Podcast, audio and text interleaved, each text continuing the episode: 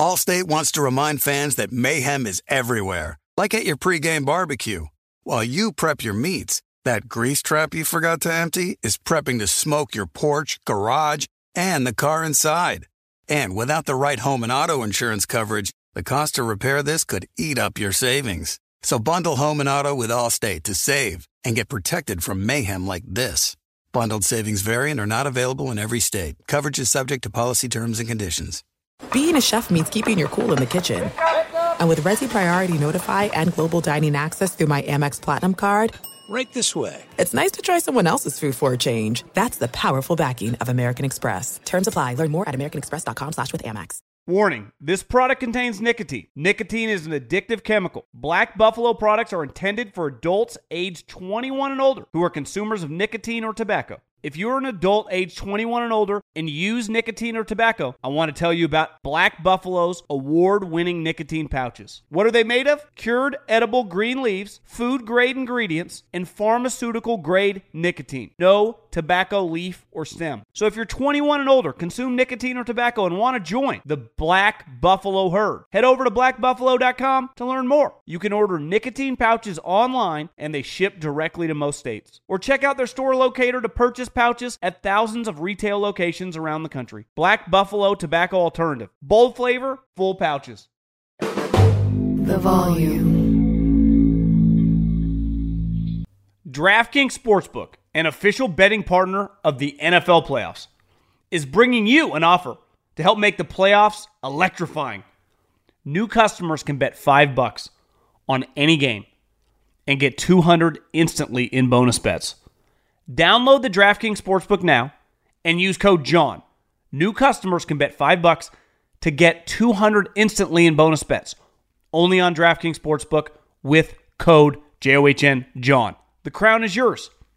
Gambling problem? Call 1-800-GAMBLER or visit www.1800gambler.net. In New York, call 877-HOPE-NY or text HOPE-NY 467-369. In Connecticut, help is available for problem gambling. Call 888-789-777 or visit ccpg.org. Please play responsibly on behalf of Boot Hill Casino and Resort in Kansas. 21 plus. Age varies by jurisdiction. Void in Ontario. Bonus bets expire 168 hours after issuance.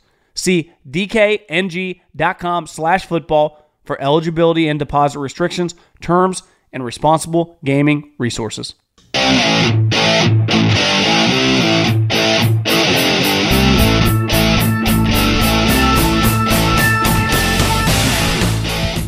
What is going on, everybody? John Middlekauff, Three and Out Podcast. How are we doing, my people? It is uh, Thursday afternoon. I hope everyone's retired slash been fired for the week, but y- you never know with what we just witnessed. I did a video on Thursday morning after the press conference, which was actually pretty short. I for, I don't know why I thought they were going to take questions. They both just talked, and then Bill left but I, I did just instant reaction, so you can find that on the YouTube page.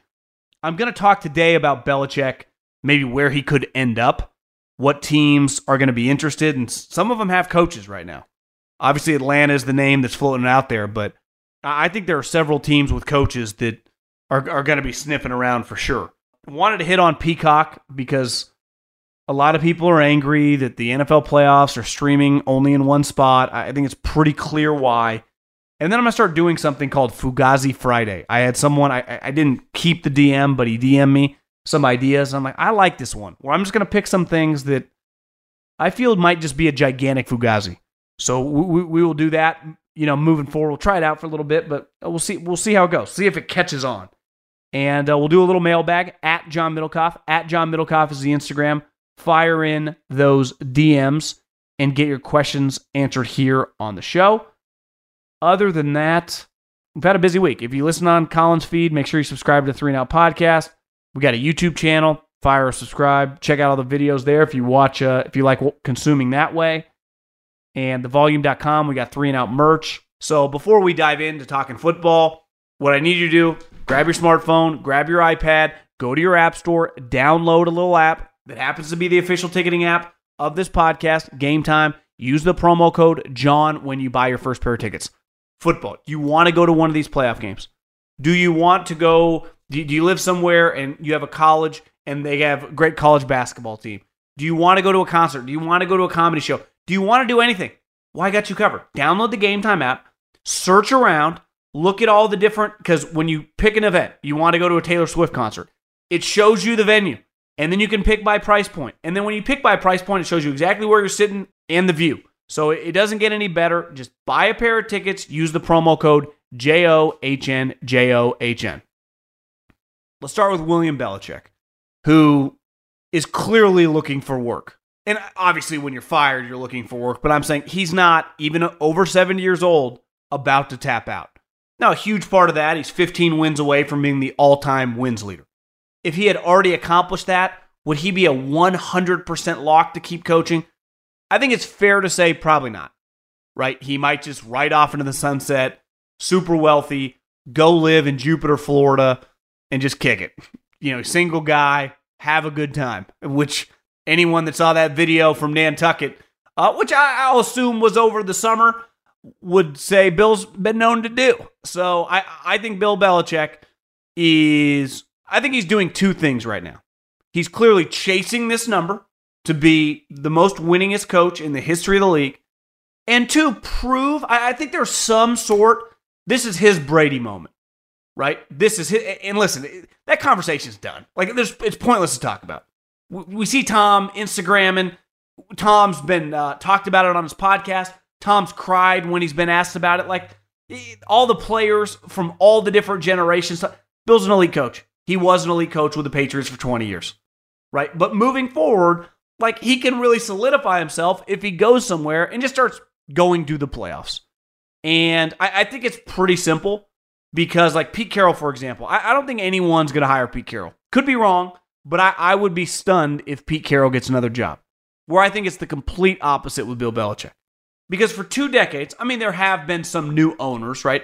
Jimmy Haslam, Dave Tepper. But so many guys, when you see Arthur Blank is really interested in Bill Belichick, well, of course he is. Bill Belichick, Arthur Blank had a 28 3 lead against the Patriots in the fucking Super Bowl. He saw it firsthand. And so many guys around the league have experienced Bill Belichick beating their ass. So, of course, they're going to be interested in Bill, especially if Bill goes, Well, who's your offensive coordinator? Uh, Josh McDaniels. Okay, don't like Josh as my head coach, but like Josh as my number two. To me, there's only one question like I would hand Belichick a contract. You want to work three or four year deal, right?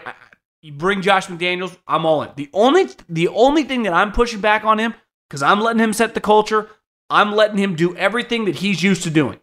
Except, like, can we get a general manager situation here where you work together? Like, I, I saw you picking the players, and, and you're not as bad as the internet makes you out to be, but you clearly have some blind spots. Could we get a guy in here who helps you out? Who, who makes it easier on you, who takes some off your plate. I think in 2024, it's impossible to do both jobs. This isn't 1992. Th- those days are done. There is no head coach and GM. Now, there are head coaches that are the ultimate decision maker, right? Kyle Shanahan, Andy Reid, but they let their personnel department run the show, right? Now, if they ever want to overrule Sean Payton, they can't. Sean Payton's a bad example because he's a grand poobah. But a lot of playoff John Harbaugh. You just go around the two conferences in the playoffs. Like you have to rely on another. You don't have time because a coach during the season isn't watching college football. Is not putting together a draft board, and they shouldn't be. Focus on the task at hand. So can Bill, and, and Bill actually has always kind of done both, which is insane. And I get it; he's passionate about it, but like, bro, just focus on coaching. When Andy Reid went to the uh, Kansas City Chiefs, do you know what he did? Gave that away. John Dorsey and now Brett Veach. Coaching, coaching, coaching. I'll get with the draft after the season. That's not to say that, like, on a given Saturday, you don't check out some prospects on your TV when you're at home, right? Between uh, waiting for the game the next day. But Bill Belichick was doing much more than that. And that, that's got to stop. We just want you to coach the team. But I understand why Atlanta's all in on him. Because if you're Arthur Blank, you go, even if I just get him for three or four years, I can't make the playoffs a couple times. 100. Look who I'm playing against David Tepper, Dennis Allen, Baker Mayfield, and Todd Bowles. So, from Arthur Blank's standpoint, it makes a lot of sense. And I said it yesterday, and I'm going to keep saying it. It would be very weird to see Bill Belichick in an Atlanta Falcons just get up, right? But, I mean, their owner has a ton of money. He's incentivized to be aggressive. As a lot of people have talked about, he's gone after big fish in the past, never really landed one. And I would expect him to be very aggressive. But I also think, and Schefter's mentioned this, there are teams with coaches who are interested in Bill Belichick. And I actually think it's pretty easy to figure that one out. I think the New Orleans Saints 100% are interested in Bill Belichick. I think the Jags would be interested in Bill Belichick. And obviously, the two teams in the playoffs, you could even add three, though I don't think Belichick would be interested in the Bucs, right? Like, he can't go there as well. Would the Glazers fire Todd Bowles if he's one and done in the playoffs for Belichick? 100%. I mean, they did it once upon a time. They got aggressive with Jon Gruden. Like, they, they like a big, flashy headline, Brady. I just, if I was him, I wouldn't fuck with that. Now, money talks, shit walks. They offer you, hey, here's three years, $60 million. But I, that would be weird. But hell, I mean, who would have thought 10 years ago that, you know where uh, Aaron Rodgers' second team will be? Oh, the same as Brett Favre's, the Jets. So you never know. This football, there are only so many options. But to me, Atlanta's going to be the most aggressive, and they have an opening. Like they have no constraints. To me, the Jags got to be thinking about it. The Saints got to be thinking about it. And then the two wild cards this weekend. If the Dallas Cowboys were to lose to the Packers, which I don't think they're going to lose, but hell, I mean, the Packers have been playing well. They score a lot of points. Dak has an off game. Not inconceivable. McCarthy would be done, and Belichick would be the next head coach of the Cowboys, assuming he wants to mess with Jerry Jones. But to me, that's a no brainer. Like, adios, adios, Mike. We're going to get Bill Belichick. That feels like just the most incredible thing ever. That is every single person that talks about football, that's in the football business, the league, that you couldn't put together a better just uh what this team's going to get a lot of uh, primetime games next year. This team's going to get talked about a lot. That almost feels too unrealistic.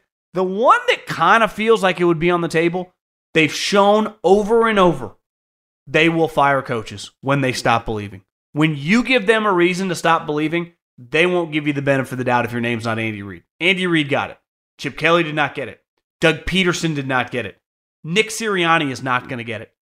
If he loses this game, I even think if they get destroyed in the second round, if they play, let's just say, the 49ers in the second round, and the same thing happens, I think it's on the table, man. I, I, really do. And if you're Bill, Josh McDaniels, you go. They got some young pieces. They got a young quarterback you can work with. They got an infrastructure with the GM. They they have the ability to make a bunch of moves. It's a northeast. I think regions matter, right? Like everyone keeps saying, and Colin and I saw Joel Klatt expects Kalen DeBoer in college football where you're from culturally matters. Why West Coast guys thrive on the West Coast. Northeast, Midwest guys thrive in that area. Southern guys, like there's a reason guys named Kirby and Jimbo and a, a gas station owner's kid from West Virginia at Alabama, right? So, like, I, I just think that it matters in college football. In the NFL, it doesn't, right? You, you could be from the South and you can coach Seattle. You you can be from the north and you can coach the Rams. None of the regions matter. I do think the billet matters. Right? He's a northeast guy and really just an east coast guy. Why Florida, like he owns a place in Jupiter. So it makes sense to go down, you know, the eastern seaboard. I have a hard time seeing him move out to California. I'd have a hard time, and I don't think Mark Davis would be interested in him because of the disaster of Josh McDaniels. Though Bill Belichick and Josh McDaniels are not the same guy, I, I just don't think they would pass. But I, I have a hard time closing my eyes and envisioning Bill Belichick in Vegas. But the Eagles, like, kind of makes sense. Kind of fits his personality. you know, I, I actually think it would be a seamless transition. And we'll get into Sirianni a little later, but that to me actually feels more realistic than the Cowboys. If you told me they both lost, what team is more likely to get Bill Belichick, the Eagles or the Cowboys? I'd say 100% the Philadelphia Eagles. One, I, I think they operate quick more quickly, and two, I think they'd be more aggressive. Jeffrey Lurie's originally from Boston area. Jerry Jones actually has shown a weird loyalty over the years. And ultimately, bringing in Bill Belichick, unless he wants to right his wrong from Jimmy Johnson, he ain't getting the credit.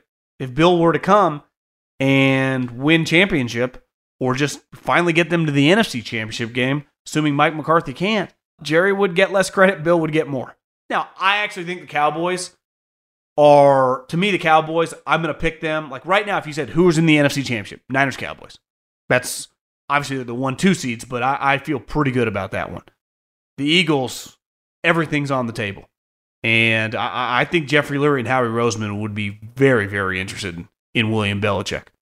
It, it, it really is crazy the amount, like just that day yesterday. I guess uh, if you're watching this or listening to this, is Friday, but on Wednesday afternoon, right, Pete Carroll is fired. Or Wednesday, you know, around lunch, fired. Saban retires a couple hours later. And then I, I woke up at about 6 a.m. to the news of Belichick being fired. I, I don't think we'll ever see anything quite like that. Because when you combine the three guys, right, obviously Bill's record will never be touched by an NFL coach. Nick's definitely will not. And Pete has one of the most unique careers in NFL history. I was thinking about Pete Carroll today. When you, I, I watched some of his press conference, and he's in tears. Uh, he, he got choked up a lot. Clearly, he did not want to lose the job. He begged for it. Like he did not. Belichick, you know, they clearly, it was clear he was fired, right? I don't think they were going to listen to Bill state his case. Pete, I mean, I bet they had a long knockdown drag out, and Pete's begging to stay. Like, I can get this turned around. I can get this turned around. I don't want to start over. When you're 70 years old, you don't want to start over again. Bill Belichick did not want to start over again. That's why whenever I see, like, would they trade these guys? These guys were never getting traded. Ever. It was I either stay here and coach or you fire my ass. I will never accept the trade. Even if I want to go to that team. You ain't trading me there. Put up or shut up. The, the, the coaches had the leverage. And they were all fired, right? Uh, Pete, Pete, I'm, I'm talking Vrabel and, and Belichick. But to me, Pete, like Saban is an elite college coach. Bill Belichick is an elite pro coach. Pete was kind of incredible at both. What he did at USC for like a decade, he turned them into an NFL team. He won multiple championships. And honestly, I, the craziest thing about Pete, his worst loss in college and his worst loss in the pros are like two of the worst losses I've ever seen. 28 to 3 is an all-timer. I'd even throw Brandon Staley's last year up there. But but like championship game losses. Pete's lost to Vince Young when he runs in the touchdown. And Pete's Russell Wilson interception, like it's hard to get much worse than that. And the crazy thing about these sickos that are football coaches is like they yearn for it all. The competition, the highs and the lows. It's like us gamblers. Listen, I like a good high, winning 10 grand, like I like a good low of having that field goal miss and losing it. It's the rush. You, you, you don't get it other places, right? Like Pete Carroll, Bill Belichick, and Nick Saban, they as crazy as it sound, like making 10, 15, 20 million dollars, don't get a rush when they open their direct deposit. They do get a rush when they install a coverage and a guy does it in practice, fucks it up, they coach it up, and then he executes it in the game. And that play leads to a win, and then they celebrate in the postgame. That post-game victory speech Pete had several weeks ago when Drew Lock threw the game-winning touchdown in the corner of the end zone. When we don't win in the first, we don't win in the second, we don't win in the third, we win in the fourth. They all went nuts. Like that high is worth more than the money, even though the money is like it's hard to quantify that amount of money that these guys are making. Like when Nick Saban gives these pregame speeches about going to take what's theirs from Georgia and Kirby Smart, about the disrespect in the program, like the, the juice those guys get, they just aren't going to get anywhere else in life. Like I, I like golf a lot. I, I can play max like three or four straight days, and then I get bored. I get bored. And I love golf. I'm gambling on it this weekend. I watch every PGA golf tournament. I think about it a lot. You can only play so many days in a row. And to me, all these guys are just, even if they had to, like no one would hire them, I think you're going to lose their mind immediately. Think of the combined years. The three, I mean, Bill Belichick's been in the league since 1975. Nick Saban's been coaching full on for like 50 years. I mean, Pete Carroll's been full speed ahead since he played quarterback, or maybe he didn't play. I thought, yeah, I think he did play quarterback at the University of Pacific in Stockton, California. So th- th- these guys changed football. All of them are pillars and important individuals in the last 20 years where the sport of football has separated from everyone else. You know, when, when you think of the the 20 years, you think a lot of the players, these are Saban and Belichick are clearly two of the first coaches you think of over that run. You could argue they're one and two. The first two coaches you think of over the last, if I tell you, when football became king, name some coaches. I think Belichick's 100% the first coach. You could argue Nick Saban would be the second. So just, just crazy, man. R- really is. Couple things really quick. Two games I feel like have a chance to be upsets. Uh, I don't really know how much I'm going to bet this weekend. I might, if I hit some golf bets, put a bunch of money on the Rams money line. I, I do think the more and more I thought about it and talking with Stuckey, Houston has a chance to upset Cleveland. Like at the end of the day, Joe Flacco's their quarterback. Incredible story. But you can't convince me he's not liable to have a bad day. He's not liable to screw something up. It can't just be this perfect. This isn't a Disney movie. Now, I do think Cleveland's going to win, but I see a scenario where Houston, CJ Stroud is awesome, throws a bunch of touchdowns. Flacco throws a couple picks. Maybe Stingley gets a pick six. Will Anderson makes a couple plays. Cleveland just off. Like we've talked about, the defense isn't as good on the road, and Houston wins. Like it, it's on the table. The more and more I've let just kind of marinate in my brain. Like I, I see, I don't see a scenario where Miami wins. I don't see a scenario without TJ Watt where Pittsburgh wins. I have a hard time seeing Dallas lose. The other game is, I, you know, the Rams are humming, man. They really are. I was texting with uh, someone on the Niners staff, and we, it was crazy. Like, we all thought the Niners or the Rams were going to suck. Now it's like I kind of hope, uh, you know, Detroit takes care of business, so you know we get the Eagles or the Bucs. I'm like, yeah, me too, right? I, I, same. And I was like, yeah, John Lynch think the same thing. No, I'm just kidding. And, but that's true. Like the Rams are just they'd be comfortable playing the Niners. I, I just think they're humming. They have the advantage at quarterback against Dan Campbell, McVay. I think I like the Rams, and I and I'm I'm not a Detroit hater like a lot of people in the media, but that LaPorta injury, whew, that hurts. And Monday night, I got no clue, but I'm prepared for it to get really weird. I mean, really weird. The Eagles should win. The like the Bucs are not good. Are not good. Baker is looks like he's sixty percent out there. But you could be playing Mississippi State. you could be playing a high school team. I'd be like, yeah, I can see the Eagles laying an egg. You cannot trust my man Nick Sirianni. Saturday night is going to be on Peacock, and I've seen a lot of people get mad about this. You guys understand that these networks are not going to be constituted the way they are in in 10 years. The world we live in right now in terms of cable television. I, I was listening to uh, a financial podcast the other day, and I, it was either someone giving an outlook on YouTube and the YouTube TV situation or someone with Google talking about it. And they believed that it would be bigger than all the cable providers, right? Like Comcast, Cox, like all those in five to seven years.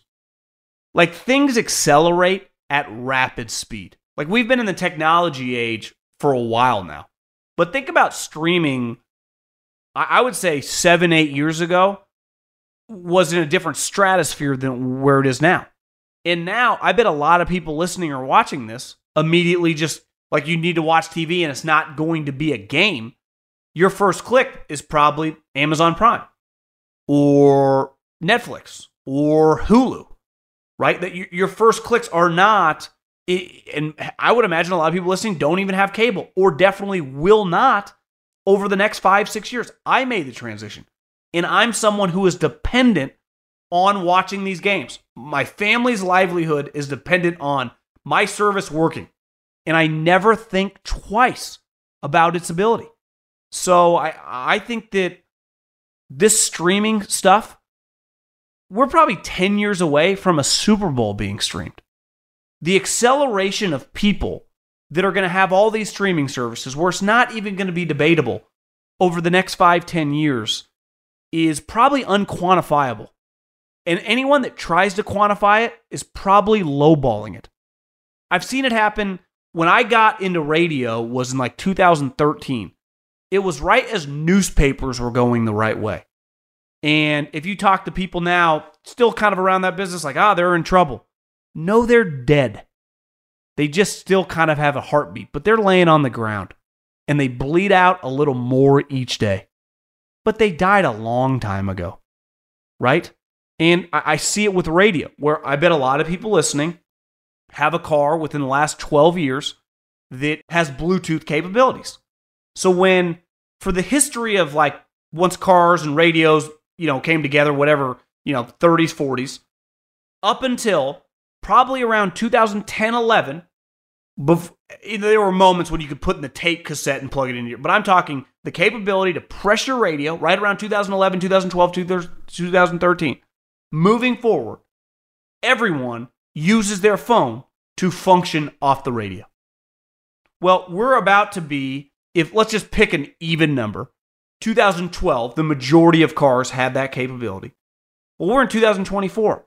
We're a couple years away from being 15 years of those capabilities. So, radio hasn't been dying for a while. You could argue, like newspapers, it's dead.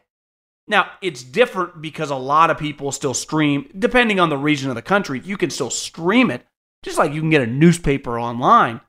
But I feel pretty confident about this. People under 50, people my age, definitely under 40, the average person that messes with a newspaper is minuscule. But if I went to 1992, the average person my age, 39 years old, if you're listening to this and you're 32 years old or 44 years old, the average one of person your age in 1992 or 1984 that read a newspaper what, or, or had a newspaper delivered to their house or their apartment or grabbed one was extremely high. Things change at rapid speed in the world we live in now because of technology. These NFL owners are eventually going to die, a lot of them, and their children are going to take over. So, Jerry Jones, Robert Kraft, these people have been very loyal to Fox and NBC and CBS, but still want their product on the main networks because the main networks more the most people have access to it. But also like it's easy, whatever. The younger generation is not going to think like that. And they won't have to think like that. So when NBC, when they give you billions of dollars, and they're the number one television show in America, Sunday Night Football, and they go, listen, we are in our, our network is a disaster. We are cutting people. I just saw NBC News cutting people left and right. They are losing money, but they are bleeding out a little every day. Legacy media is so fucked when it comes to like, you know, CBS News and, you know, local Fox stations. We've seen local, the Bally's, all the local networks that had baseball and basketball. Like they're screwed. We're consuming things completely different and it's happened at rapid speed. So when they go, listen, we're going to need Peacock if we want to maintain this relationship to become a thing. So we're going to need one of your playoff games. It's a no brainer, right? The NFL dipped their toe in it with Amazon Prime. So, yeah, is it uncomfortable for some people? Of course it is. Are people going to be mad? 100%. This is something they don't have a choice to do in business. NBC is obligated to do this if they want to survive big picture. they, they do not have a choice right? So, I mean, a lot of people in the radio industry pushed against streaming, pushed against broadcasting on YouTube. Eventually, they started in 2023. News for you too late. So, like Peacock, it's not too late, but it would be in three or four years. So, they need to get this figured out. I, I completely not only support it, I mean, not that they need my support, but like understand it and like want this has to happen. Like, I, I want to have easy access to the games. I have Peacock because my girlfriend does. But I would imagine many people listening that don't have Peacock will get it this weekend. And if they don't, well, then don't. don't watch the playoff game. But in three or four years, like all these, a lot more of this is going to happen. This is not just a one off situation. This is going to exponentially grow in the future. Okay, let's uh let's end with Fugazi Friday.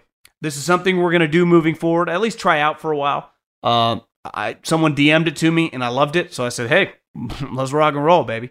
And I'm just gonna pick things that are just gigantic fugazis. And I'm gonna start with the Miami Dolphins. I looked at their schedule today. They have beat one good team throughout the season. One. And it was the Dallas Cowboys. Good win. Though they easily could have lost, but it was a good win. They, they couldn't be stopped on the final drive, kicked field goal, won the game. They have not beaten anyone. And can you envision them going outside and beating the Chiefs? in freezing cold temperatures. I mean, who, who can close their eyes and do a little like uh, manifestation, Tony Robbins, and just try to see that? Even if you're a Dolphins fan, close your eyes, see Tua in negative two degrees, in whipping winds, in freezing cold, the ground's frozen, and envision him beating Patrick Mahomes. Can't do it. I, I think it's impossible. I don't even think the greatest manifester in the history of visualization could find that in their mind because it doesn't exist anywhere. Uh, Nick Sirianni. Is he just one giant Fugazi? Because Nick Sirianni, if you think about it, when he first got the job, now it was a transitional period. It was a disaster. Like it felt like, is he going to be one and done? And then he gave the play calling to Shane Steichen. And for a year and a half, they looked like a completely different team. And then this year, they were winning games, but we were all watching the Eagles going, uh, this is kind of crazy.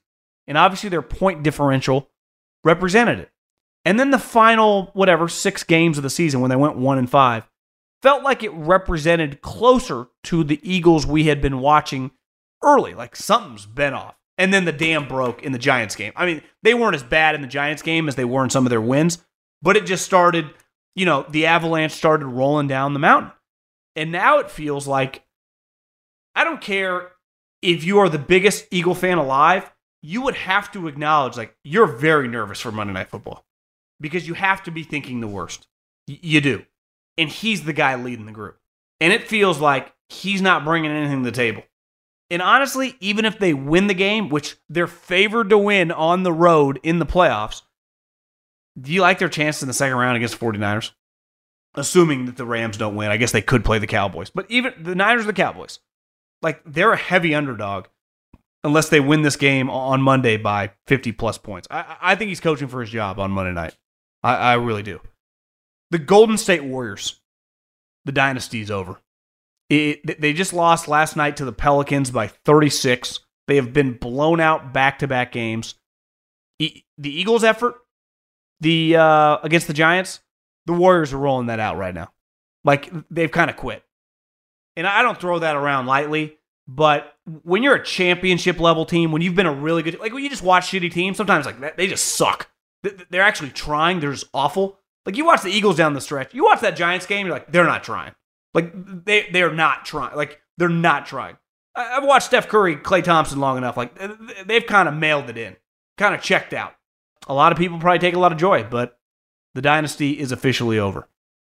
And then I think one of the great fugazis, which I bought into now multiple times, is weed stocks.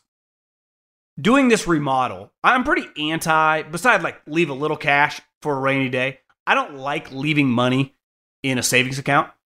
Like I, I'm either using it to live or I'm investing it into the stock market. Like I, I can't stand whether it's 10 grand, 100 grand, whatever, just looking at it in the savings account. But when I did this remodel, I, I sold this condo and I had a lot of cash.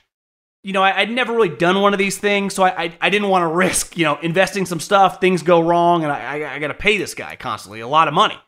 Well, I got to the point at the end after I'd made 98% of the payments, I, I owed him somewhere between 50 to 20 grand. But I wasn't going to have to pay it for like a month, right? Because they were still doing some stuff in early December, and I, I owe it to him right around now. So, like, you know what? I, have been following Tilray. It's this weed company that's actually based out of Canada. I'm like, you know what? It's kind of been going up. I'm just to let it ride. So I, I put 20 grand into it, thinking, you know what? Maybe I'll just put it into a quick make quick 15, 20 grand, double it, and get out and pay them and like have other money to play with. And uh, it sunk dramatically. And it was going the wrong way quickly. And it got to the point where I got the bill and it wasn't as high as I thought it would be. It was like a little over 15 grand. And that thing was headed closer to 10. And I, I have followed the weed business because I I thought it was gonna be a huge cash cow in the world, really, and especially in America. And it just hasn't been. It has not like gambling, for example. And I know I'm in business with them, but it's clear like they have had an impact, right? And gambling has always been. It's hard to you know compare it to the marijuana business, but it's just easier to function. Their audience is broader, and you know they have just less hurdles, right? And clearly, sports gambling so far has really, really worked. But the weed stocks right now, I'm out. I am officially out. I took another L. I have lost so much money in the stock multiple times. I only have myself to blame, but I, I think the weed stocks so far have been one of the biggest fugazis in the stock market. Allstate wants to remind fans that mayhem is everywhere, like at your pregame barbecue. While you prep your meats, that grease trap you forgot to empty is prepping to smoke your porch, garage, and the car inside. And without the right home and auto insurance coverage, the cost to repair this could eat up your savings. So bundle home and auto with Allstate to save and get protected from mayhem like this. Bundled savings variant are not available in every state. Coverage is subject to policy terms and conditions. eBay Motors is here for the ride. You know what I remember about my first car? Is at the moment I got it, I wanted to improve it. Because, like most 16 year old kids, you don't exactly get a luxury automobile.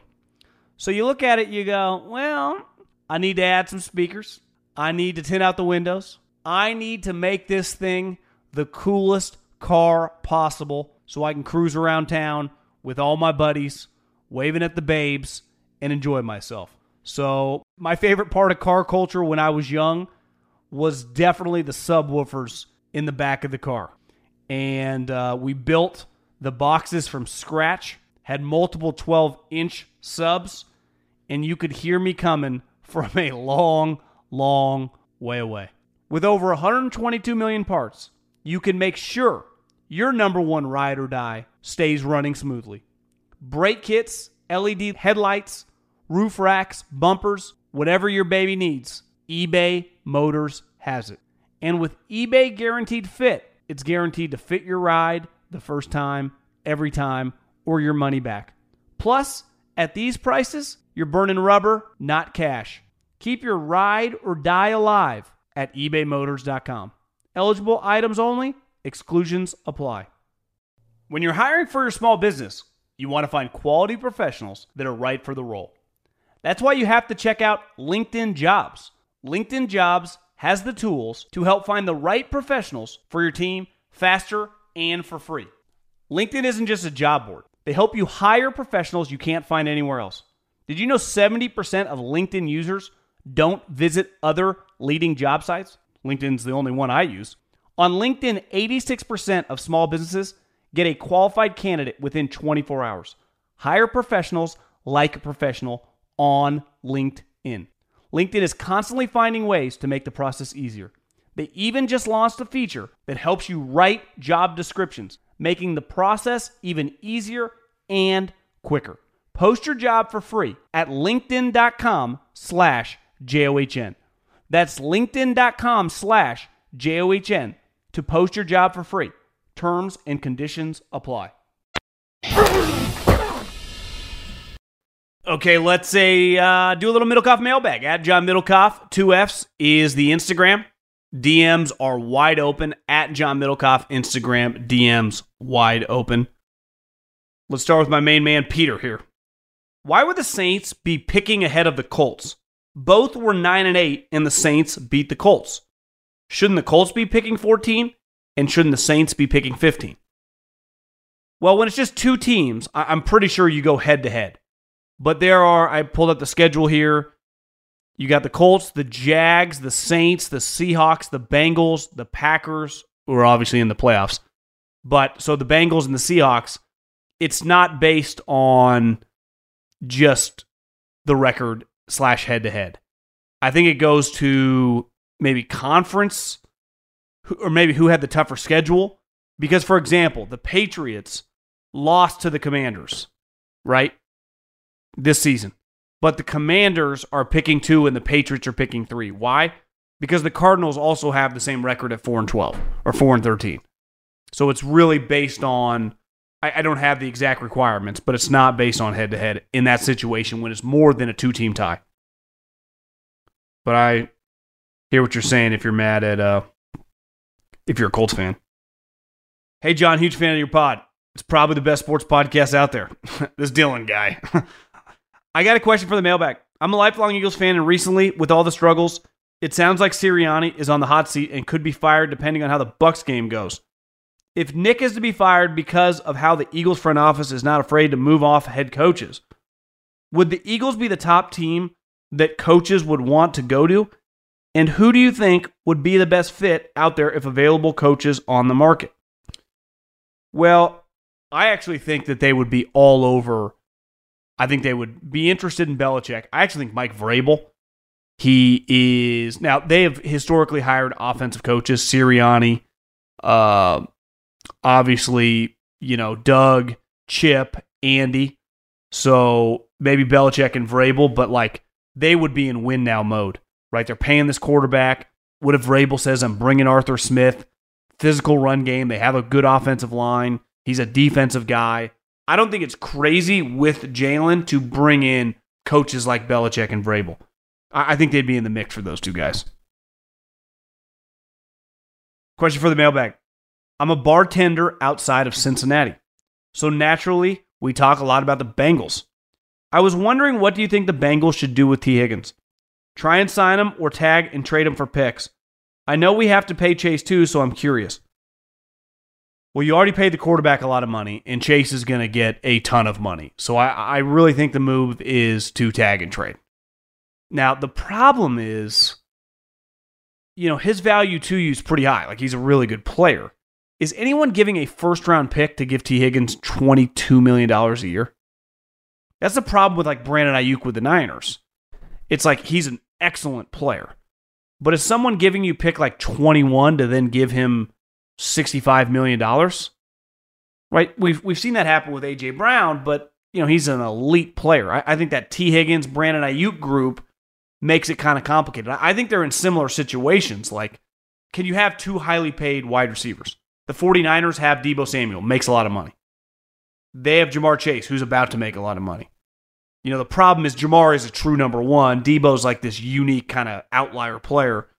Uh, I, I think they trade him. Can you explain the difference between type of coach firings? Why is it Vrabel was fired and Pete Carroll was out as head coach? Belichick is parting ways with the team. Are there actual differences that lead to it uh, being reported in different ways? To me, it seems more like a nice way of saying they got fired. Chris, you nailed. You hit the hammer right there on the. I guess you hit the nail right on the head. I, I can't even talk right now. You know what I mean. you nailed it. Let's just say that. Pete Carroll and Bill Belichick and Mike Vrabel all had the same outcome. They were told you are not coming back on this team. You are not going to be the head coach here anymore. The Titans don't care that much about Vrabel, so they're just like, we're firing him. With Bill Belichick, he has led to hundreds of millions of dollars in actual cash in Robert Kraft's pocket, on top of the valuation of his franchise and the overall relevance of the human being. Seattle Seahawks. Now, while Paul Allen is dead, his family benefited greatly from hiring Pete Carroll. So when you have two guys like that, you just treat them a little differently. Did you notice this?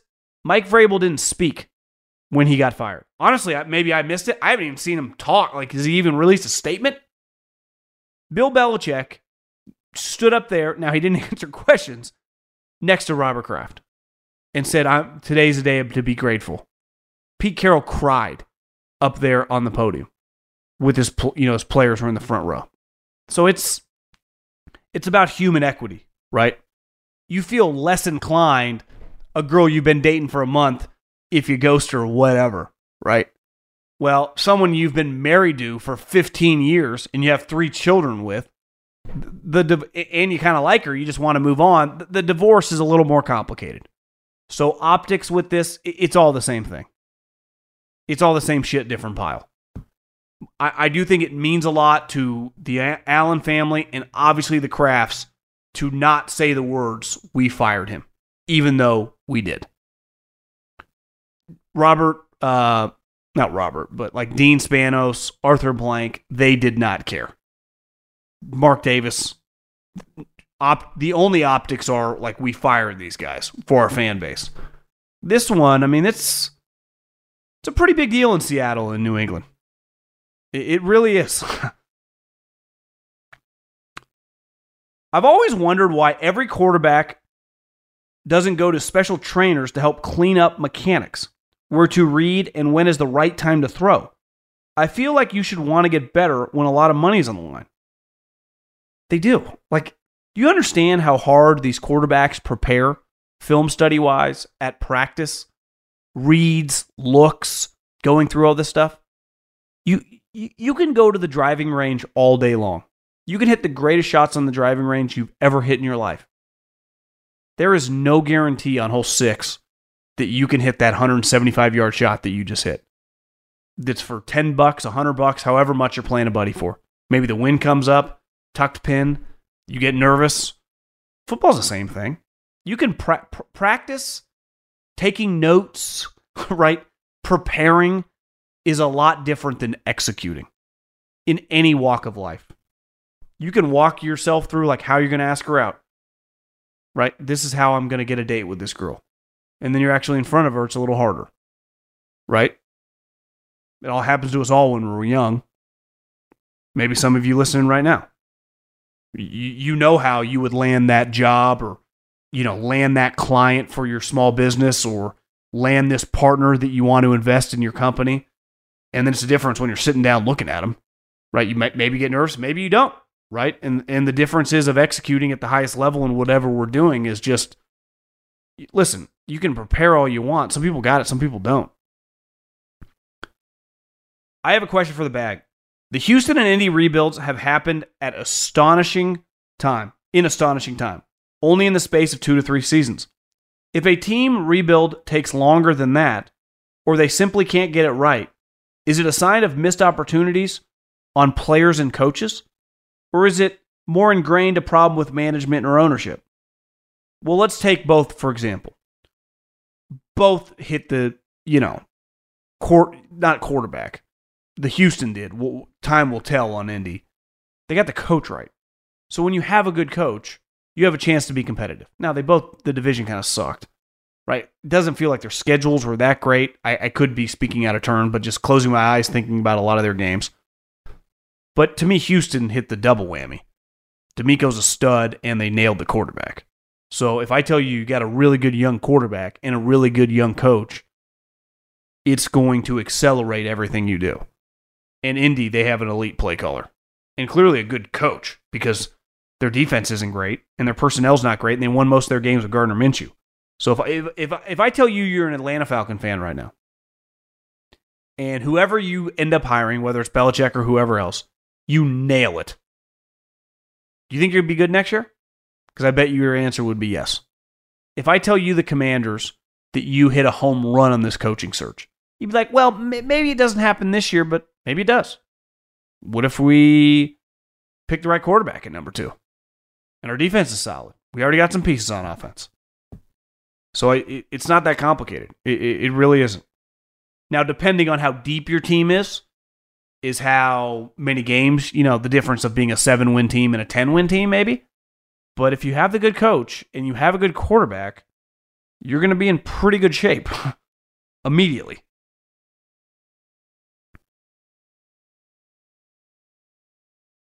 Longtime Niners fan. I'm nervous that Kyle Shanahan, when behind, seems to lose his way. Can he actually win the Super Bowl? I think he can as long as he's in the lead. because I, I, think it's very, very difficult for his scheme. He does not like to spread it out and play a drop back passing game.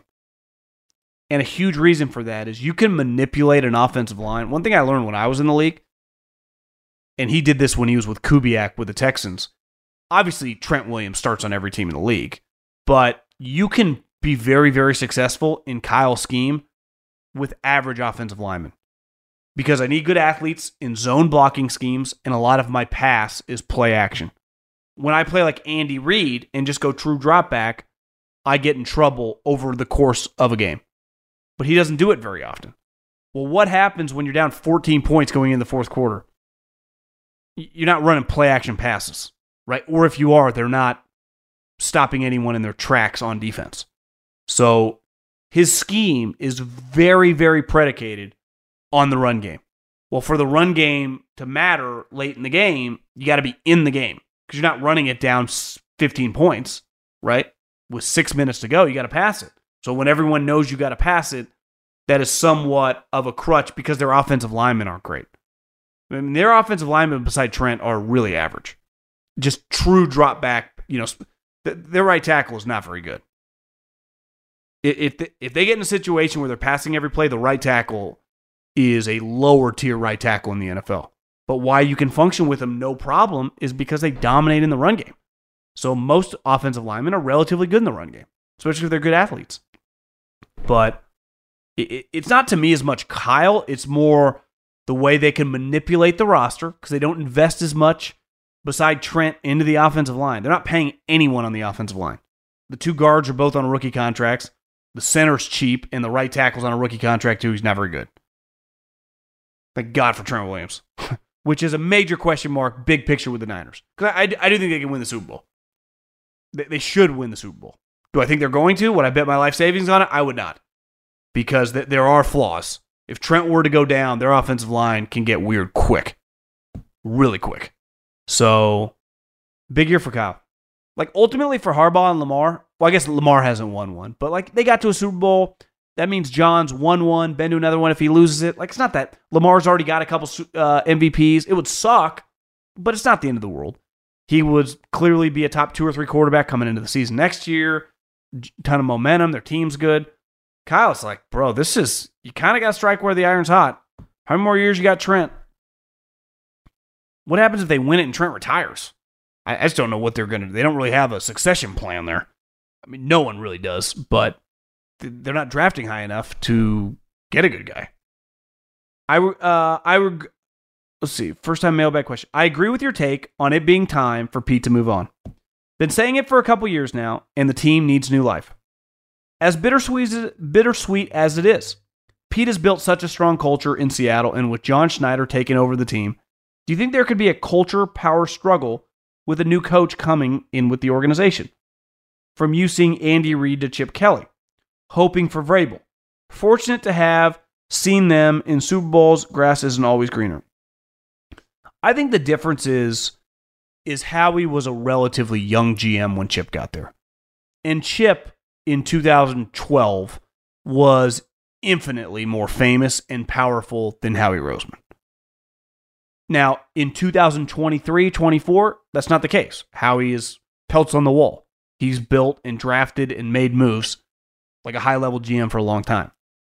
So if John Schneider was new on the job, let's say Pete had, you know, they had, let's say equivalent of like John Schneider had left a couple years ago and they had a newer guy and had less juice, then I'd be like, yeah, John Schneider's been there for 14 seasons. It's why when Pete was getting emotional, he kept pointing at John like it's your time now you know, and I, I think that John, I mean, I, I view him as a Howie, an Eric DeCosta, you know, like less than John Lynch. Like to me, he's just, he, he's big time, man. He, he really is. So I, I think it's more you, as a coach, you want to come in and work and integrate with him. Look at the Ravens, for example, right? Ozzie, now DeCosta. Like when you have a good personnel department, lean on them, use them we're all in this to win together. So I, I don't see that. No. Mailbag question Bay Area taquerias versus Arizona. Who wins? Uh, you know, honestly, I don't think the Mexican food's that great in in the Bay Area personally. Uh, having lived in Fresno, I even think it's a little better in Sac. In Arizona, I, I don't think it's. I, I haven't been to like great spots. To me, like San Diego blows. I would say obviously the Bay Area out of the water. Taquerias. I don't even think I've been to a taqueria here. I, in a weird way, haven't eat that much, eaten that much Mexican food. Sounds crazy. I, I make a decent amount of it because it's. I'm not a great cook. She's she does most of the cooking, but when I cook, I make tacos because that's my go-to meal or burritos or enchiladas. I, but I don't think I've been to a taqueria here. When evaluating the Packers' offensive roster, do you see a need to add veterans? We know their young core has potential, but can this be complicated by veteran pieces or complemented? It's not uncommon to see younger players take step backwards in year two or year three. Another Packer related question What type of market is there for Jaire Alexander? The team captain stunt, couple injuries. Yeah, I mean, I, I'd be a little stunned if he's back. Probably ended it. You know, you guys know your roster better than me. I mean, I, I've started following you much more the second half of the season, but the running back's sweet, like really good. Watson, when he's healthy, is a baller. The other two young receivers are good. The young tight end looks good. You guys always draft and develop offensive linemen. So I I think you can always uh, add a veteran presence if you think you lack leadership. But if you have leadership, you just add players who can help you play. Like if you feel that, let's say Aaron, I'm just hypothetically speaking, like Aaron Jones is the heartbeat of the offense. He's the leader. You feel good about it that, and maybe one of your offensive linemen is like a big time leader. Maybe you, maybe you're not really searching for leadership. Maybe you just have a need at. Again, I, I don't know your offensive lineman like the back of my hand, but maybe you think you can upgrade at left guard. Maybe you think you could upgrade at right tackle. You do something like that, or maybe you think you can. This guy's better than your fourth receiver. I mean, you guys always kind of penny pinch that way anyway. I'm a lifelong Buckeye fan. Do you think it's possible that Ohio State would be willing to do whatever it takes to bring Vrabel back to be the next head coach? I know it's probably a long shot with him being a top candidate and there are so many job openings this offseason. I was a big believer in Day early on, but if Vrabel has any interest in going back to coach Columbus, he coached there once upon a time with Urban, I believe it would be the perfect time to make the move. I just think under no circumstance, if you have the opportunity as a coach to be and you're and you've been working in the NFL, I get like like could Kirby Smart get an NFL job, right? Probably. You know, some of these guys. And I understand hell, Sarkisian, a lot of guys like him. But if you have a chance to be an NFL head coach or a college head coach, you take the NFL job because the college job is harder. Every player in your roster is a free agent. Even at Ohio State, like it's just you can lose guys in the transfer portal. You constantly have to be recruiting your own team, and the recruiting is just 365. In the NFL, like there's no recruiting after free agency in the draft. Right? If you want a guy on another team, you either trade for him or if he's cut, you sign him or claim him on the waiver wire. The, the college football is a lot more complicated effort and time wise. So, could they afford Vrabel? 100%. Do I think he'd be interested if he could go to the Commanders and the Patriots? I would rather go to the Commanders and the Patriots than Ohio State. And Ohio State, you could argue, is the best, the best college job.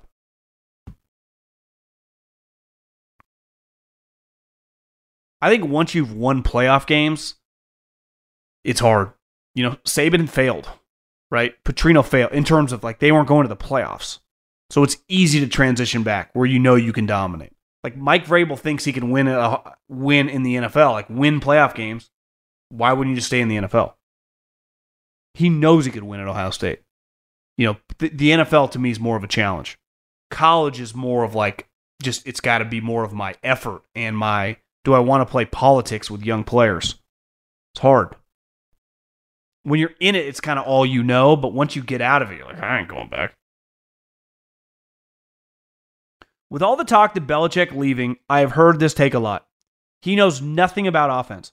How can a coach of that level, who is a defensive genius, not become adept at both sides of the ball? He is able to stop every offense, but would struggle to put into something in together himself. It just doesn't make sense to me. I I've been trying to describe this and explain this for a long time. One, fundamentally your mindset as a defensive coach or as an offensive coach are dramatically different, right? Like, I, I, let's use a real world example. If I run, you know, you read some of these articles or books about these people in finance, like Wall Street screaming at each other a lot like football, like that mindset of just like, this is insane. Like, if you're running a fund, you know, sell, buy, uh, get on guys like that that mindset of constantly making money like that's how your mind thinks. All about money right? When you walk into the office every day how can we make more? How can we increase our returns? And you just become crazy in that world and that's all you think about. Now you understand like hr you understand you know landing clients and putting on a smile and, and, and wining and dining like you can do all the other stuff but the majority of your time is spent psychologically, mentally, focused on making coin, focused on making cash, being wired that way. Where if I'm running HR, my mindset on a daily basis, or if I'm an IT guy, is dramatically different. Well, think about in football, if you're a defensive coach, Mike Vrabel, Mike Tomlin, whoever, every single day you show up, you're thinking about fucking hitting people, making tackles, physically imposing your your will on someone else. As an offensive guy, when you show up to work, you're thinking about gaining yards, outthinking the opponent. It's not as much about will, right? Obviously, you have to have will and desire and work ethic and all that stuff on offense. But ultimately, it's about scheming. How can I design stuff? How can I create? It's like the guy in the IT department creating a system for the company, right? And then the guy running all the business in the company. They're thinking about things dramatically different, yet they all work for the same company. So, of course, Bill Belichick understands like what a certain route is or certain blocking concepts, but he's never called offense every single play for a season, let alone over the course of seasons. So, one, even if you understand offense, he doesn't have that mindset coming to work on a daily basis of an offensive play caller. And two, I, I just think your personality is impacted by it. You either got it or you don't, right? And defensive coaches and offensive coaches tend to be different. One's a little more optimistic, one's a little more negative. Why? Because defense is kind of uh, it's a completely different operation, even though it's the same sport and they're going up against each other. Maybe I'm describing that terribly, but I, I, I just think when we say these guys don't know offense, it doesn't mean they don't understand like what a wheel route is or don't understand the difference between like a gap scheme and a zone scheme. It's like, how can Mike Zimmer and Kyle Shanahan the, way each guy comes to work on a daily basis, back when Mike was the coach, right? As the head coach and Kyle's the head coach. One guy's the defensive play caller, one guy's the offensive play caller. Can't be the same. It doesn't mean that, like, for example, Kyle Shanahan, Sean McVay, Andy Reid don't like big physical guys on defense and don't understand what coverages are. But on a on a play in, play out basis, could they just become the defensive coordinator? I think they would fail. Now, maybe they could become good at it over the course of five years, right? You get better as an offensive play caller the more you do it. That's the other thing. You are working on your craft as an offensive coordinator or an offensive guy. It's why a lot of coaches, when when you go to staff meetings, say say we and I, say we are doing this. It's like, well, you're talking about the offense because they view themselves on that side of the ball. So it's I might have done a terrible job right there of explaining it. And it's probably not even possible to explain it all because some guys are going to know more than others. But when you have spent all of your effort and all of your time, think about whatever job you're doing and you and you do it more and more and more specifically, you start mastering it. You know, even if you have management responsibilities or you're the CEO of the company, you do certain things way better than other things, even if you have a general understanding of that other stuff. So I think that's the best way I can describe it. Listen, it doesn't mean these guys also don't like try to learn and always, you know, gain knowledge on that side of the ball. Like I think Belichick could talk offensive football and philosophy with Kyle Shanahan or Sean McVay easily. It just doesn't mean he can put it into practice well. I mean, there are a lot of university professors. If you walked into an econ class, you'd be like, God, this guy's fucking genius. Jamie Dimon or Elon Musk would laugh him out of a room. Doesn't mean they can put it into practice. Everything's easy on a whiteboard and in theory. Can you execute it? And that's what I think is hard for coaches. I, I think they, you know, conceptually understand it, but it's difficult then to transition that to your team, your impact. It's hard. I mean, there's a lot of cooks in the kitchen. I have a question about drafting and signing players and who has authority on the final call. I've heard that for the 49ers, Kyle Shanahan has the final say over John Lynch. Is this normal around the league for head coaches to have authority? And does this cause any conflict in organizations? what if GM and the coach disagree on who to draft or to sign? Thanks a lot. Well, I think this is pretty simple. Let's just use those two guys for example. I- I'm gonna I'm gonna take an educated guess. Kyle Shanahan makes sixteen million dollars. And I'm gonna take an educated guess. John Lynch is one of the highest paid GMs in the league. He makes nine million dollars. Usually, the guy that makes a lot more has more pull, right? Like John Schneider, forever has a lot of pull in that organization. Probably makes six, seven million dollars. Pete was making like seventeen million dollars. So who's at the top of the food chain? It's Pete. Now, as you work with somebody, you know what they look for. You disagree, I would think, on the big stuff, probably less and less over time. But, uh, you know, I think a lot of times in a draft room, for example, whoever has the final say can go, no, we're taking this guy. Or sometimes the owner interjects. But ideally, you talk it out and you come to a resolution together, right? Think about a relationship. When you are like, what do you want to watch tonight? I'll promise you, I, I like watching different stuff than she does sometimes. I, I like a little more action movie, action television shows, shoot 'em up. She's like, too much violence. Like, I, I like watching guys get killed. A lot of people in a movie. I, I, I, I'm a 90s baby. Grew up on Arnold Sylvester and uh, Bruce Willis. You know, sometimes you don't want to watch those movies. I, I get it. But you got to compromise and you got to meet in the middle and you kind of find out what each person likes and you adapt from there. Football's no different, right? Now, if you're a GM, you don't want to force players on your coach, one, that don't fit, and two, that he doesn't like, right? Now, if he doesn't like them for the wrong reasons, it's your job to persuade him. You're like the sales guy. But you're in the you're in it together, so you kind of got to figure it out. And if there's conflict, I mean, you either there's conflict daily in football. You know, th- this is a conflict driven sport. People are constantly yelling at each other. People are constantly mad at each other. It's just a huge part of the business. So I I think you kind of get used to it, you know? I think Belichick's famous thing was like there's no growth without confrontation. I had a question. Would you please be able to sum up your opinion on John Lynch as a GM and why what he has done for the Niners? As you can guess, I'm a huge Niners dude. I think the key to any GM is just helping the coach, especially when it's a young coach. And I, I think it's being there for the guy and helping him out when he gets overwhelmed or stressed. And these young guys like Kyle, Sean McVay, they just run hot. Now, I, Sean McVay, I think, is a little more positive. You know, Kyle can be negative. Kyle can be a lot. Kyle can be, it's really, really difficult. The, the 49ers is not an easy operation during the week. They ask you a lot. It's fucking intense. They, they don't give you Mondays off after a week.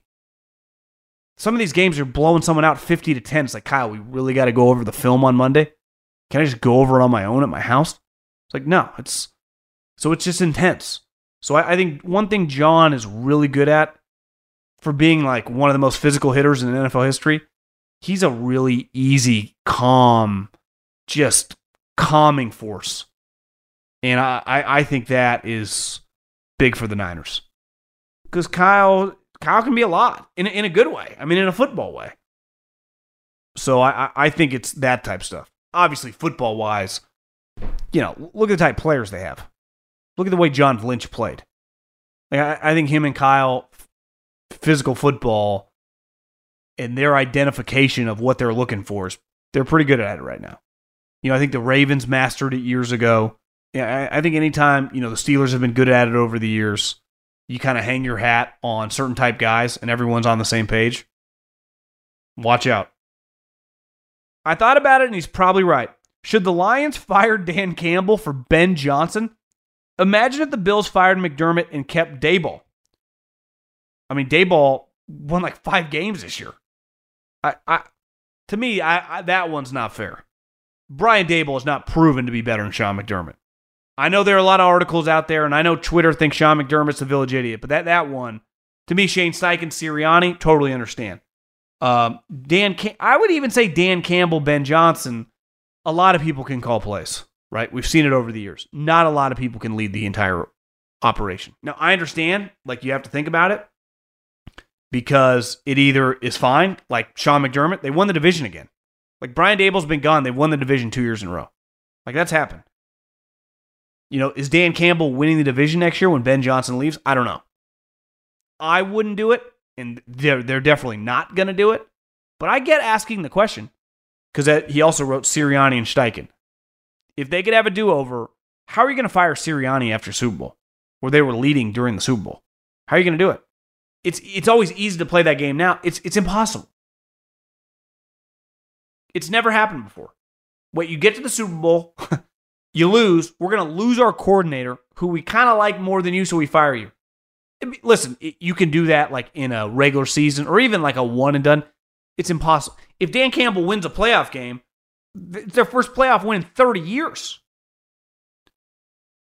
I, I totally understand the question. I just think it's it's not not happening, and I, I wouldn't do it. Could be wrong. What are the Packers' chances of the Super Bowl next year?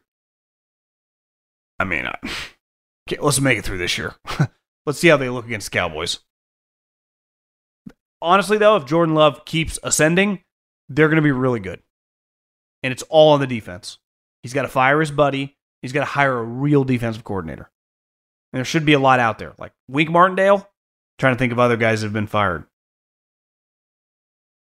I can't, I'm, my mind's not really working right now, but a bunch of coaches just got fired. So, I mean, there's going to be people available.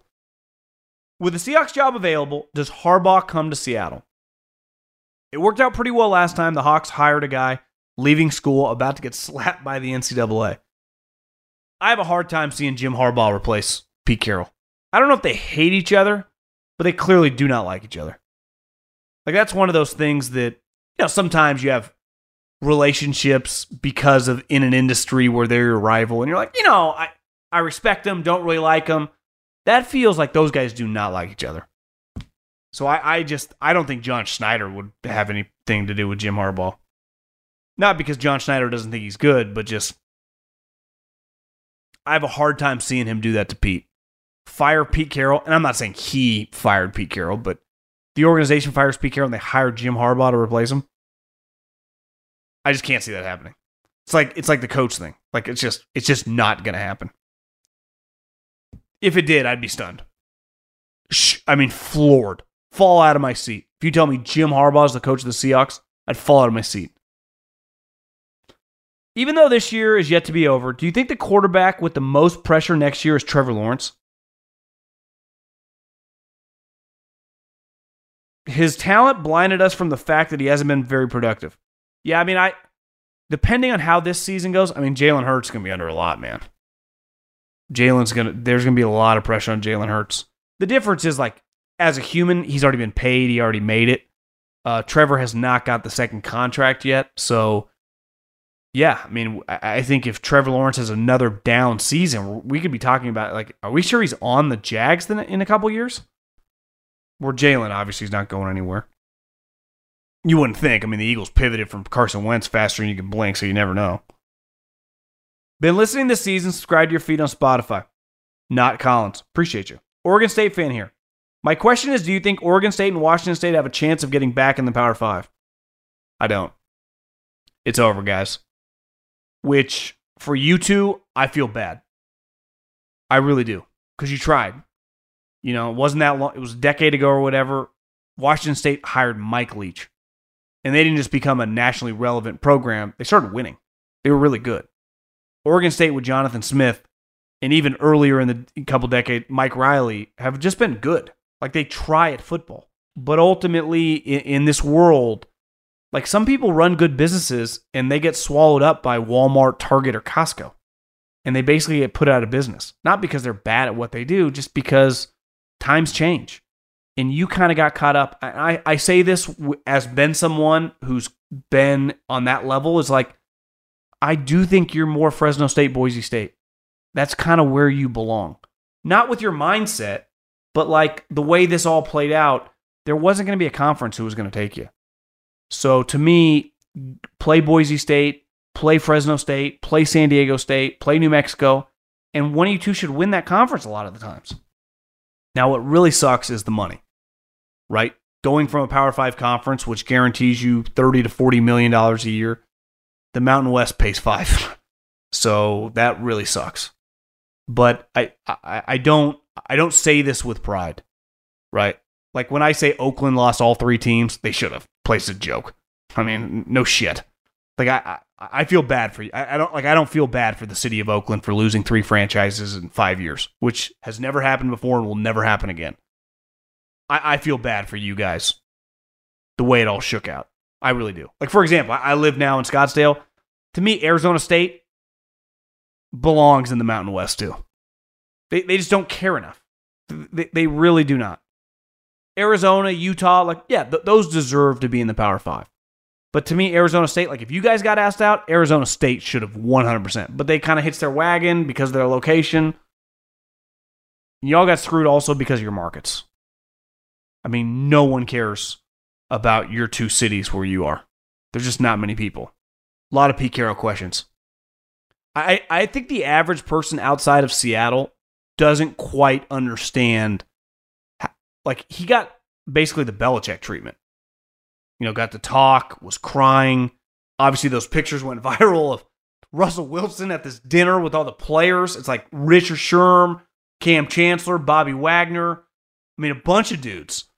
That's it's a pretty big deal, you know. The the Belichick thing.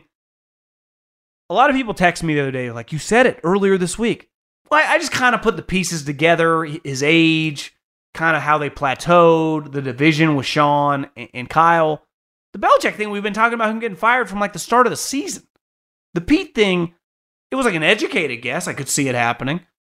But when it actually happened, it was pretty wow. The Belichick thing, waking up to Belichick being fired, is not a wow. It's just like, what day was it going to happen? And when they did it, how are they going to put it in a press release? How are they going to articulate it? He was fucking getting fired, right? But Pete Thought he should. I thought it was time. Same thing with Mike Tomlin. If you tell me they lose and Monday morning Mike Tomlin's out at the Steeler coach, I've been talking about it all year. I'd be stunned. It's still shocking when you see it, right? Like Nick Saban retiring at 71, 72 years old. Is it that crazy? Of course not. Been coaching for like 50 years. But when you see Nick Saban has retired, you, you do a double take. Like, am I, am I reading this correctly? So I don't know. It's the other thing is people ask like, who do you think Seattle, New England? I don't know. They Seattle hasn't hired a coach for 14, 15 years. New England hasn't had a coaching search in 25 years. Fucking no clue. John Schneider's never hired a coach. I don't even who's running the Patriots right now. I don't know. They had one guy run the Patriots since I was in ninth grade. I'm 39 years old. Since I was in ninth grade, 39 years old. Pete Carroll got the job what year was that? Would have been 2010. Pete Carroll got the job. I was like in my mid 20s. I had hair. I was at Fresno State. I remember I remember going to a practice with Tim Skipper, who was just the interim coach at Fresno State, to a Lane Kiffin practice at SC. We went in the spring. Went and watched USC practice. Lane Kiffin. I remember going to a Lane Kiffin practice. When I was still at Fresno State, I hadn't even gotten hired in the NFL yet. So these guys, I've had like seven different jobs and eight different things since. It's impossible to even. It's very, very difficult. Like it's easier. Like Arthur Blank, clearly what they want. You know, Washington, they're clearly all over Adam Peters, Ian Cunningham. Get guys from winning organizations. To me, they're gonna Mike Vrabel, Jim Harbaugh, like it's Ben Johnson, like who they, they're gonna go after a big fish, right? New England, nope. Jerod Mayo, yeah, maybe. Mike Vrabel, yeah, I could see it. I don't know. Maybe Robert Kraft wants a night. Maybe they hired Dan Quinn. Want to get a smiley, happy guy. I don't know. Seattle, no freaking clue. None. It's like, well, they work with Dan Quinn. They're just going to hire Pete Carroll 2.0, the shittier version. They're really going to do that? Uh, maybe. It's you believe it when you see a tweet. You're like, oh, yeah, I can see that. And then you start thinking about, like, that's really what they're going to do? Why not, with offensive guys in offensive league, hire Ben Johnson? But I, I don't know. I, I, mean, it's just, it, it's, you can't even really make an educated guess. People have no clue. They've never been in these spots. Never been in these spots. Either of these organizations, especially the Pats. The, the last time Pats were hiring a coach, I mean, did Google exist? Facebook didn't. Think, think of all the stuff. Like, how many majors did Tiger Woods have? Like three. Peyton Manning. I mean, he was like 23 years old. Th- Just start start like wrapping your head around the. We're still like four years away from LeBron James entering the NBA. It's like 40 years old. Been in the league 24 years. I mean, think, think, think how crazy it all is. So, yeah, I don't know. It's gonna be wild couple weeks, man. The volume. Allstate wants to remind fans that mayhem is everywhere, like at your pregame barbecue. While you prep your meats, that grease trap you forgot to empty is prepping to smoke your porch, garage, and the car inside. And without the right home and auto insurance coverage, the cost to repair this could eat up your savings. So bundle home and auto with Allstate to save and get protected from mayhem like this. Bundled savings variant are not available in every state. Coverage is subject to policy terms and conditions. MTV's official Challenge podcast is back for another season. And so are we. I'm Tori Deal. And I'm Anissa Ferreira. The wait is over, guys. All Stars 4 is finally here. And this season takes it to a whole new level.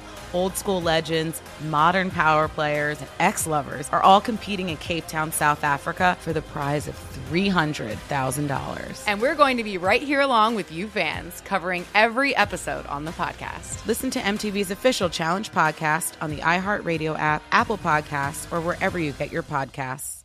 I'm Diosa. And I'm Mala. We are the creators of Locatora Radio, a radiophonic novela, which is a fancy way of saying A podcast. Welcome to Locatora Radio, Season 9. Love at first listen. We're older, we're wiser, and we're podcasting through a new decade of our lives. This season, we're falling in love with podcasting all over again. And getting to the heart of our stories. We're going places we've never gone before, and we're bringing you along with us. With new segments, correspondence, and a brand new sound. Season 9 is kicking off with an intimate interview with Grammy Award winning singer songwriter Natalia Lafourcade. What's giving you hope right now? Well, when I see what music does to people, it gives me a lot of hope. If you liked Locatora before, you're gonna love Season 9. Subscribe to our show, and you'll see why Locatora is your prima's favorite podcast. Listen to Locatora Radio as part of the My Cultura Podcast Network, available on the iHeartRadio app, Apple Podcasts, or wherever you get your podcasts.